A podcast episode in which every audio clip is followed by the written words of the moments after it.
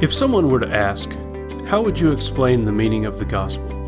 Sometimes people, even those who have received the gospel message of Jesus, have difficulty communicating its meaning to others. In this episode, Carly uses scripture to help us gain insight into the gospel. As you become confident in your understanding of the gospel message, your confidence in conveying it to others will also increase. Before listening to this episode, you may find it helpful to download the corresponding outline as a reference.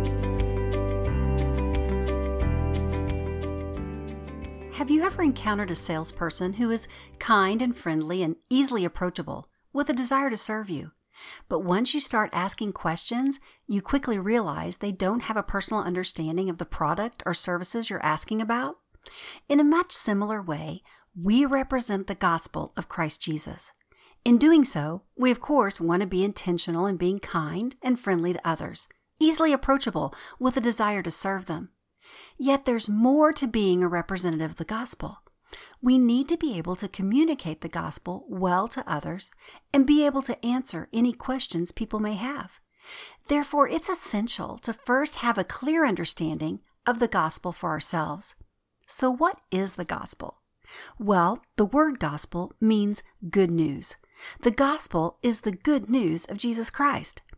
In Romans 1 16 through 17, Paul said, For I am not ashamed of the gospel, because it is the power of God that brings salvation to everyone who believes, first to the Jew, then to the Greek. For in the gospel, a righteousness of God is revealed, a righteousness that is by faith from first to last. Just as it is written, the righteous will live by faith. This passage of Scripture is a good resource for explaining the gospel. First, it tells us that the gospel reveals the righteousness of God. In light of God's righteousness, we recognize that we are sinful and in need of salvation or deliverance from sin. It then explains that Jesus is God's powerful means to bring people to salvation. And lastly, God's gift of righteousness is made available through salvation to those who believe by faith alone in Christ alone. These verses also tell us that Paul was unashamed of the gospel or good news of Jesus because he had personal experience and full confidence of its saving work. Paul recognized the gospel as God's powerful demonstration of his love for us and gift of grace. Now, good news of any kind is most often recognized and appreciated when compared to bad news. For example, if a doctor were to tell you that you're going to require surgery, that sounds like bad news. However, if the doctor goes on to tell you that you're going to need to have surgery to remove a cancerous growth and the surgery will save your life, the surgery becomes the good news in contrast to hearing about the cancerous growth, which is now perceived as bad news. There's a possibility that a person within their lifetime may receive bad news concerning their physical condition. Yet it's a guarantee that each of us was born with bad news concerning our spiritual condition. We each have a terminal condition called sin. In Psalm 51 5, the psalmist writes, Surely I was sinful from birth. Genesis 8 2 says, Every inclination of the human heart is evil from childhood. There's no doubt that we were born with a sinful nature. Romans 6:23 begins by telling us that the wages of sin is death. That means that sin comes with a price. If personal sin is not remedied, it will eventually end in death. The death referred to here is not just a physical death, but a spiritual one, a permanent death and separation from holy God for all eternity. That's bad news. But look with me again at Romans 6:23. This passage begins with bad news and ends with extraordinary good news. It says, For the wages of sin is death, but the gift of God is eternal life in Christ Jesus our Lord. Please don't miss this. The nature of sin is death. So if we remain in sin, it will result in death. But the nature of God is loving, compassionate, just, and forgiving. God longs to express his love to us through forgiveness of sin. 1 John 4 9 through 10 says, This is how God showed his love among us. He sent his one and only Son into the world that we might live through him. This is love. Not that we loved God, but that he loved us and sent his Son as an atoning sacrifice for our sins. Holy God set the penalty for sin as death. Because he is just, God cannot allow sin to go unpunished. Yet, because he is loving and compassionate, he provided a way to pay the penalty for sin that no human could ever pay. 1 Peter 3:18 tells us, "For Christ suffered once for sins, the righteous for the unrighteous, to bring you to God." Our debt of sin wasn't canceled, it was paid for in full by the righteous blood of Jesus Christ. We will look at numerous scriptures in this episode to examine the gospel more fully. While doing so, it's important that we refrain from complicating the gospel message. The gospel is simply the good news that we can experience salvation through faith alone in Christ alone. As important as it is to understand what the gospel is, it's also important to know what the gospel is not. The gospel is good news, but it's not just any good news. It's the only message that has the power to save lives. In 1 Thessalonians 1 5, the Apostle Paul wrote this The gospel came to you not simply with words, but also with power, with the Holy Spirit and deep conviction. We know that words can persuade and influence people in various ways. Yet words alone cannot save people. The gospel is not just merely words, it is the saving truth of God's salvation and backed with the power of the Holy Spirit, who has the influence on the human soul. We know that words can persuade and influence people in various ways. Yet words alone cannot save people. The gospel is not just merely words, it is the saving truth of God's salvation and backed with the power of the Holy Spirit who has influence on the human soul. The powerful work of the Holy Spirit reveals eternal truth, creating deep conviction within a person's heart while also drawing them with God's love to receive salvation. Notice what Paul writes in 2 Thessalonians 2:13 concerning the powerful effects on those who receive the gospel. He says, but we ought also to thank God for you, brothers and sisters loved by the Lord, because God chose you as first fruits to be saved through the sanctifying work of the Spirit and through belief in the truth. The gospel is also not something that can be acquired or achieved by human effort. Ephesians 2 8 through 9 says, For by grace you have been saved through faith. And this is not from yourselves. It is the gift of God, not by works, so that no one may boast. God's grace is undeserved. It can't be earned or purchased. That means that there is no available way to pay for the penalty of sin. No amount of work or volunteer hours would merit such atonement. Romans 4 4 through 5 tells us, To the one who works, wages are not credited as a gift, but as an obligation. However, to the one who does not work, but trusts God who justifies the ungodly, their faith is credited as righteousness. Salvation is also not based on what could be considered good or religious acts. Titus 3 4 through 7 says, But when the kindness and love of God, our Savior, appeared, He saved us, not because of righteous things we had done, but because of His mercy. He saved us through the washing of rebirth and renewal by the Holy Spirit, whom He poured out on us generously through Jesus Christ our Savior, so that, having been justified by His grace, we might become heirs having the hope of eternal life. Embracing the gospel requires faith because it's counterintuitive to human reasoning. Think about it. Most people believe that you can't get something valuable for nothing, right? Also, many areas of our culture are merit based. It honors and rewards self achievement and promotes becoming task oriented. For these reasons, it's difficult for some people to grasp the message of God's free gift of salvation, yet it's fundamental to the gospel. In further considering those things that the gospel is not, the gospel is not merely a free ticket to heaven. Please don't misunderstand. The Bible teaches that heaven is a real place that God has prepared for those who believe in Him to live with Him for eternity. However, living forever in heaven with Jesus is a benefit of accepting His gospel, not the reason for accepting it. If a person wants to accept the good news of Jesus to merely avoid hell, they may miss recognizing their personal need for salvation from sin. The gospel brings salvation to those who place their faith in Jesus alone not heaven, or anything else for that matter. As we consider the biblical truths that do and do not make up the gospel, the significance of understanding the complete gospel becomes apparent. In order to understand the full message of the good news of Jesus, it may be helpful for you to follow along with me using the illustration entitled The Great Commission and the Gospel, found in this episode outline. In past episodes, we've used an illustration showing simple words and phrases used to describe the Great Commission found in Matthew 28. In Matthew 28 19 through 20, Jesus commissions us, his followers, he says, Go and make disciples of all nations, baptizing them in the name of the Father, and of the Son, and of the Holy Spirit, and teaching them to obey everything I've commanded you. Just to review, we've learned that prior to a person entering into a relationship with Jesus, they are lost. A person becomes a disciple at the point of salvation, then continues to respond in obedience to Jesus by learning to obey all his commands. Are you recognizing the gospel message within the Great Commission? Using the illustration, let's look at it more closely together. First, it's important to understand our human condition prior to believing by faith in Jesus. Luke 19:10 says, "For the Son of man came to seek and to save the lost." Jesus came to seek us, to pursue us with his love, to save us, to rescue us from sin.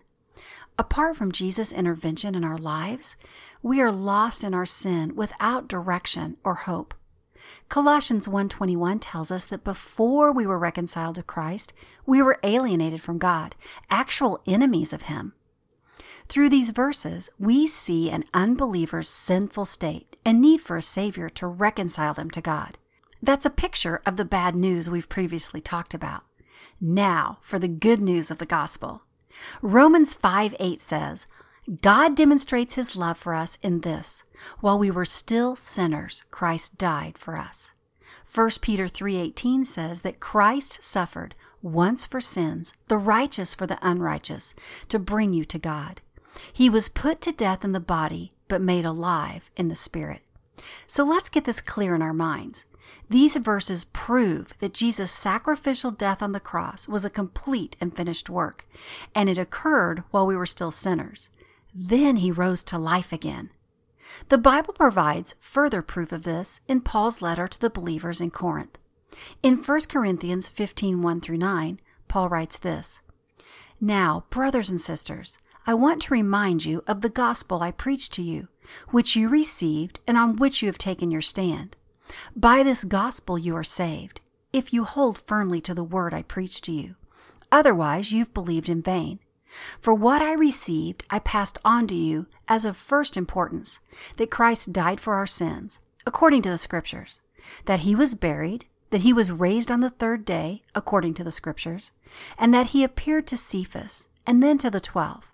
After that, he appeared to more than 500 of the brothers and sisters at the same time, most of whom are still alive, though some have fallen asleep.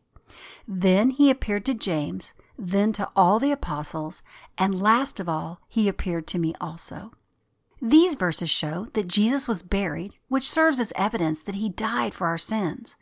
Then he was seen by eyewitnesses after he was raised to life on the third day, proving the gospel message to be true that Jesus overcame sin and death on the cross, atoning for our sins and providing us with eternal life. Following along with our illustration, let's now turn our attention to what happens at salvation. The gospel makes salvation possible, but it requires a personal response. In Revelation 3:20, the Lord says, "Here I am. I stand at the door and knock. If anyone hears my voice and opens the door, I will come in and eat with them, and they with me. 2 Peter 3 9 tells us that the Lord is patient, not wanting anyone to perish, but wanting everyone to come to repentance. The Lord patiently waits outside the door of a sinner's heart, longing for them to open their lives to Him. He knocks to draw attention to Himself through His Word and the conviction of His Spirit. And with each knock, a request for a response is made. This is very similar to someone who knocks on our front door or rings our doorbell. Sometimes we don't hear the knock because we're distracted by other noises vying for our attention. Sometimes we hear it, but we're too consumed with our own plans to answer it. Or we think we'll deal with it later when it's more convenient for us. Or we peer out the window to see who it is, to determine whether or not we desire to deal with them, don't we? Make no mistake. The Lord Jesus is a gentleman. He will not force entry into our lives. He waits for us to yield our hearts and lives to Him. For the person who does so, Jesus promises to abide in them and with them. Let's take a time out here to gain a greater understanding of a person's proper response to the gospel. You see, the Bible is consistent throughout, flawless, perfect. It often, however, says the same thing in a different way. Let me give you some examples. In Acts 2 36 through 38, while preaching the gospel, Peter said this Therefore, let all Israel be assured of this God has made this Jesus, whom you crucified, both Lord and Messiah. When the people heard this, they were cut to the heart and said to Peter and the other apostles, Brothers, what shall we do? Peter replied, Repent and be baptized, every one of you, in the name of Jesus Christ, for the forgiveness of your sins, and you will receive the gift of the Holy Spirit. Notice what transpired here. Peter explains to the crowd that God has made Jesus the Messiah and Lord. He is the Messiah, meaning that Jesus is the prophesied Savior and Deliverer, and He is Lord, Master, the one who has power and authority, control over all things. Verse 37 shows that when the people heard the good news of Jesus, they were cut to the heart. This means that the gospel penetrated their heart, where genuine change occurs. Then they asked Peter what they should do in response to the gospel, and Peter replied, Repent. You see, a person cannot do what the Messiah, the Lord, has already done for them. They need only to respond to Jesus' gift by repenting. To repent is to come to a place of deep sorrow for one's sin, to change, not to strive to modify behavior through self effort, but to change our minds, to change the way we think concerning allowing Jesus to have authority and control in our lives, to effect transforming change from the inside out. 2 Corinthians 7:10 tells us that godly sorrow brings repentance that leads to salvation and leaves no regret, but worldly sorrow brings death. Merely being remorseful for sin or sorrow that personal sin has been exposed will fail to result in salvation. A response to the gospel that leads to salvation is to be sorrowful over sin that leads to a change of heart, mind, and path in life. You may be thinking, we're now talking about repentance in response to the gospel when all along we've been talking about faith. Which is it? Well, it's actually both. Look again with me at Acts 2:38. Peter told the people to repent and be baptized, every one of you, in the name of Jesus Christ for the forgiveness of sins. He was telling them to change, repent, and place their faith in the name of Jesus Christ for the forgiveness of sins. Let's look at another passage of Scripture that states this same truth in a different way. Romans 10 9 through 10. It says, If you declare with your mouth Jesus is Lord, and believe in your heart that God raised him from the dead, you will be saved. For it is with your heart that you believe and are justified, and it is with your mouth that you profess your faith and are saved. To declare that Jesus is Lord is to publicly acknowledge not only his deity, but acceptance of his lordship, allowing him to reign freely in one's heart and life. That means that a person repents by turning from pursuing their own way to allowing Jesus to have his way. In addition to acknowledging surrender to Jesus' lordship with their mouth, this verse says that there must be belief in one's heart. This is meant to testify that the words spoken are not a result of merely passing thoughts, but stem from genuine, heartfelt belief in Jesus. We can clearly see that it is the gospel that reveals God's plan of salvation. Some people would say that the goal of the gospel is to lead people to salvation. This practice is often referred to as evangelism. And that's what we've been talking about the power of the gospel for salvation. But did God intend for that to be the only goal of the gospel? Is that the end goal? Think about it. If the end goal of the gospel becomes evangelism, discipleship can become secondary or sadly could be overlooked altogether. The message of the gospel is that Jesus saved us from the penalty of sin and the bondage of sin. In other words, we were saved from the penalty of sin when we accepted God's gift of grace. Then Jesus continues to save us from the bondage of sin as His Spirit takes increasing control over our lives. That means that the gospel is to be shared with non believers to encourage a relationship with Jesus, and with Christ followers to develop spiritual maturity. Romans 1:17 tells us, "For in the gospel a righteousness from God is revealed, a righteousness that is by faith from first to last, just as it is written, the righteous will live by faith." Receiving the gospel is clearly the starting point of salvation and discipleship, not the end goal. Otherwise, people may merely view Jesus as Savior without acknowledging Him as Lord. As ruler of all, Jesus requires his followers to believe in him as Lord by continually relinquishing the control and authority of their lives to him. This is a process. Let's examine this point further because it's a very important one. In presenting the gospel message, you may have heard people ask the question Have you accepted Jesus as Savior and Lord of your life? Remember, we learn from Acts 2:36 that God made Jesus both Savior and Lord. Some people are willing to embrace Jesus as Savior, removing their penalty of sin, but are reluctant to embrace Him as Lord, yielding authority of their life over to Him. If receiving salvation were God's only goal, there would be no need for lordship. Philippians 2 12 through 13 tells us Continue to work out your salvation with fear and trembling, for it is God who works in you to will and to act according to his good purpose. Interesting, isn't it? This verse tells us to work out our own salvation while also telling us that it is God that works in us. You see, at salvation, God provides His indwelling Holy Spirit to each believer to work in and through them to accomplish His will. Our work is to consistently yield more and more control of our lives to the Holy Spirit's power, giving Him authority to work in our hearts and lives. Our commission to make disciples also confirms this point. It says, Go and make disciples of all nations, baptizing them in the name of the Father, and of the Son, and of the Holy Spirit, and teaching them to obey everything I have commanded you. We can see this laid out in the illustration, the Great Commission in the Gospel. At the initial acceptance of God's grace, a person is made a disciple of Jesus. This is the starting point of a lifetime of discipleship. The next step of obedience is to be baptized, followed by continuing in the process of learning to obey everything God commands. As a side note, you can learn much more about the subject of baptism by listening to the podcast entitled Baptism. Now, back to the subject at hand.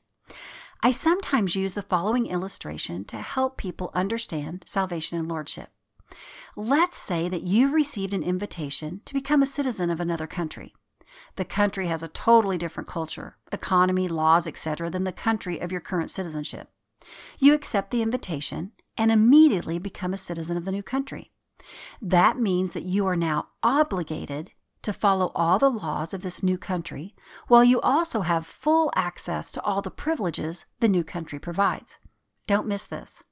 Although your response to the invitation immediately made you a citizen of the new country and has placed you under the authority of its rule, it will take time to learn the culture, economy, and laws of the new country in order to comply. It's a process. In a similar way, God's kingdom operates in total opposition to the world's way of doing things. When a person accepts Jesus' invitation to become a citizen of his kingdom, they have immediate access to all of his privileges while also being obligated to follow all his commands. That means that even though at salvation a person declares Jesus as Lord of their life, it takes time and practice to learn to walk in obedience to him. Let's look at our outline illustration once again. Learning to walk in obedience to God's commands is the end goal of salvation. The goal of the gospel is for us to experience the fully transformed life Christ Jesus offers. When considering the gospel, for most people, one verse comes to mind, John 3:16. You may know it from memory. It says, For God so loved the world that he gave his one and only Son, that whoever believes in him shall not perish, but have eternal life. Whoever believes shall not perish. Why? Because Jesus saved us from the penalty of sin that leads to death. And John 3:16 tells us that whoever believes will have eternal life. Many people have been led to believe that the term eternal life, used in this verse, is referring to merely living forever in heaven, but it's much more than that. In John 17:3, Jesus said, "Now this is eternal life, that they may know you, the only true God, and Jesus Christ whom you have sent." For a Christ follower, eternal life doesn't begin after we die. Eternal life is to know Jesus experientially, to relish in the benefits of God's grace and the fullness of his nature now through an abiding relationship with him. 1 Timothy 6:12 makes a similar point in a different way. It says, Take hold of the eternal life to which you were called when you made your good confession in the presence of many witnesses. When we accept God's gift of salvation, we entered into an abiding relationship with Jesus. We are then to continue to take hold of the benefits of eternal life afforded to us by his death and resurrection. As I close this episode, I thought you would be encouraged to hear a letter written by Paul to fellow believers in Philippians 1 3 through 11.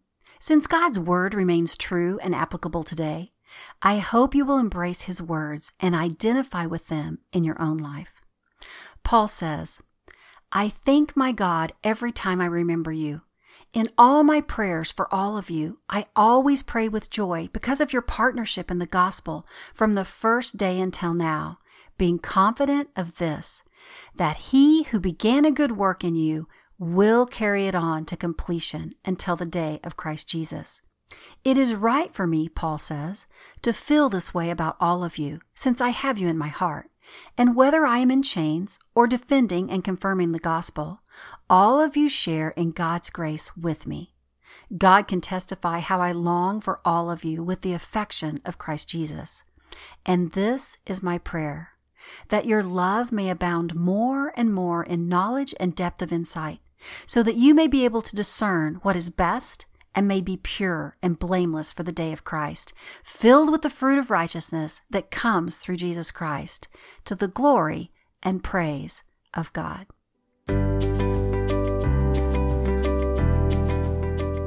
When we hear a word we don't often use or are unfamiliar with, we have to research its meaning to gain understanding. But if the word we hear is one that we regularly use and experience, then it's natural, even automatic, for us to be able to communicate its meaning to others. In the same way, in making disciples, it will be helpful to grow in your understanding of the meaning of the gospel. In doing so, you will become increasingly prepared to naturally share it with others.